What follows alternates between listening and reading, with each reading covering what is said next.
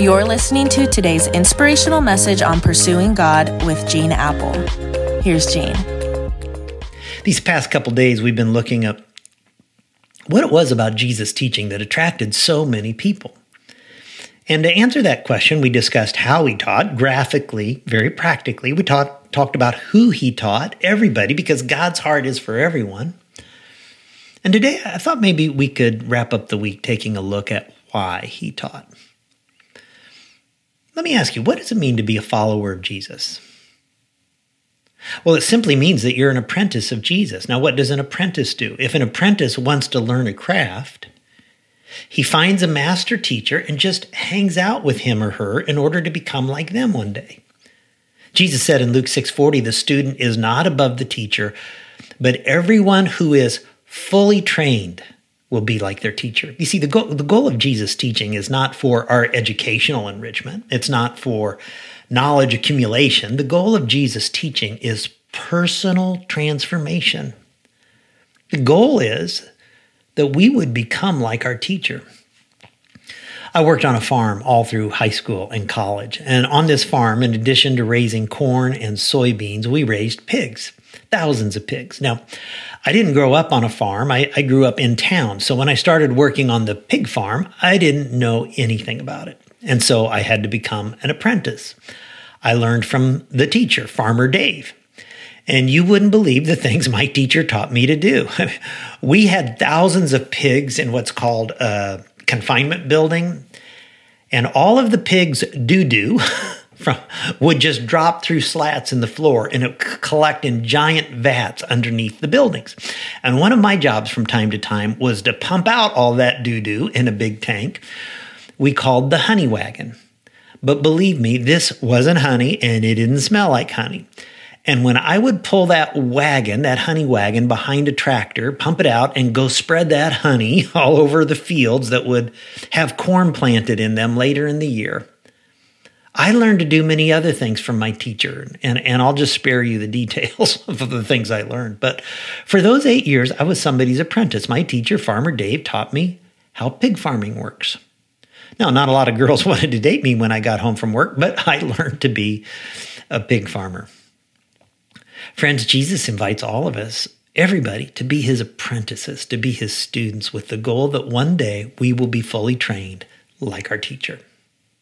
So let me ask you, what would you be willing to give to sit under the graphic and practical, compelling teaching of Jesus today?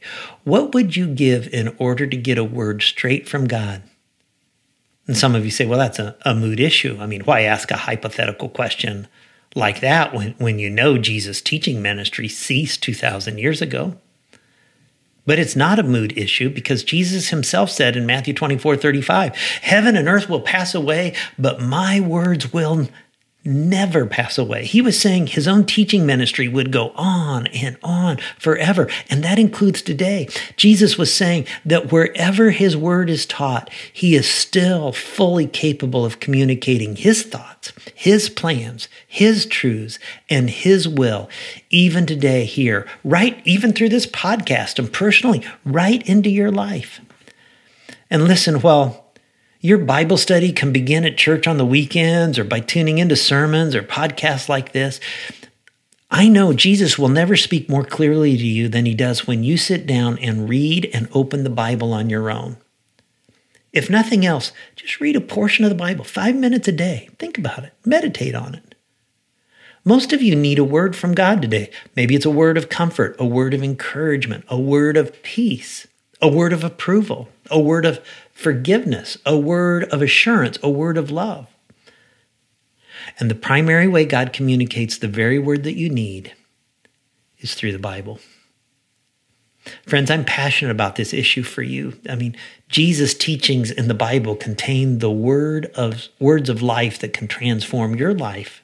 So read it, study it, meditate on it, listen to sermons and podcasts about it, attend services where it's taught, get into small groups where it's applied. You can put yourself right in the classroom of the greatest teacher who ever taught every time you pick up that dusty Bible on your shelf at home and you pray, Word of God, speak. Speak to me through the print on this page.